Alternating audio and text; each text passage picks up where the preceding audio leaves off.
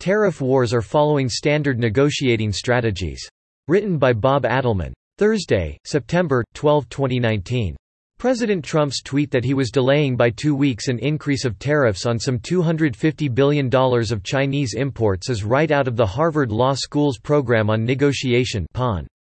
Tweeted the president, at the request of Vice Premier of China, Liu He, and due to the fact that the People's Republic of China will be celebrating their 70th anniversary on October 1, we have agreed, as gesture of goodwill, to move the increased tariffs on $250 billion worth of goods 25% to 30%, from October 1 to October 15. This is laughable on its face but indicative of the sort of hard bargaining both sides are engaging in.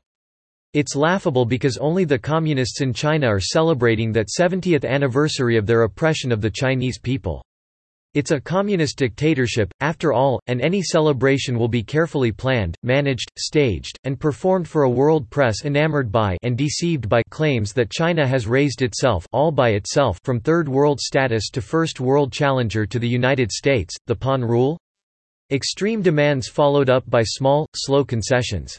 This strategy, according to Harvard Law, protects dealmakers from making concessions too quickly. It's not the only rule Trump is following. There's the delaying and stalling technique, the precondition technique, and the withdrawn offer technique, among others. Consider, delaying implementation of the increase gives negotiators on both sides time to come to terms before the new deadline. It provides additional incentive for the Chinese to hold serious conversations.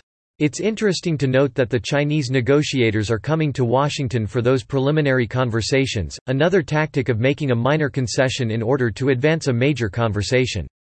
China knows the rules. On Wednesday the Communists published a short list of American products that would be exempt from its own tariffs including shrimp, lubricants, alfalfa meal, and some other minor items in response to Trump's concession.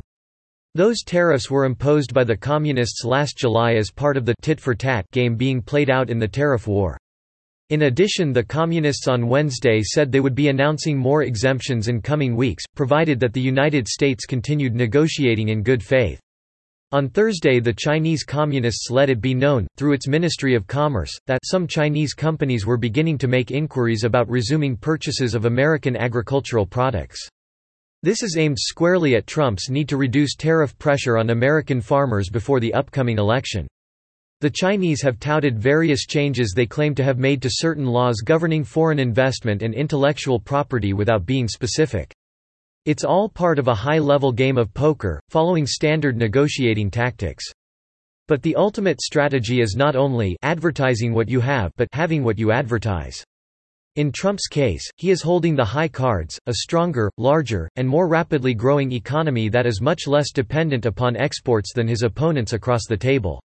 There's another factor to consider as well, as revealed by the Chinese Communists' response to the Hong Kong uprisings. They moved mightily to tamp down those protests knowing that they might just give encouragement to others in the homeland to challenge their communist dictatorship. The most current information available is that the Communists ruling China face more than 200,000 such protests every year.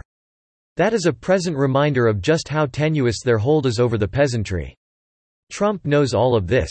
That's why he greeted the news of the exemptions as a sign that China would soon compromise, saying that the trade war was only going to get worse if they didn't come to the table, and considered the announcement as a sign that they want to make a deal. Said Trump, they took tariffs off certain types. I think it was a gesture. It was a big move.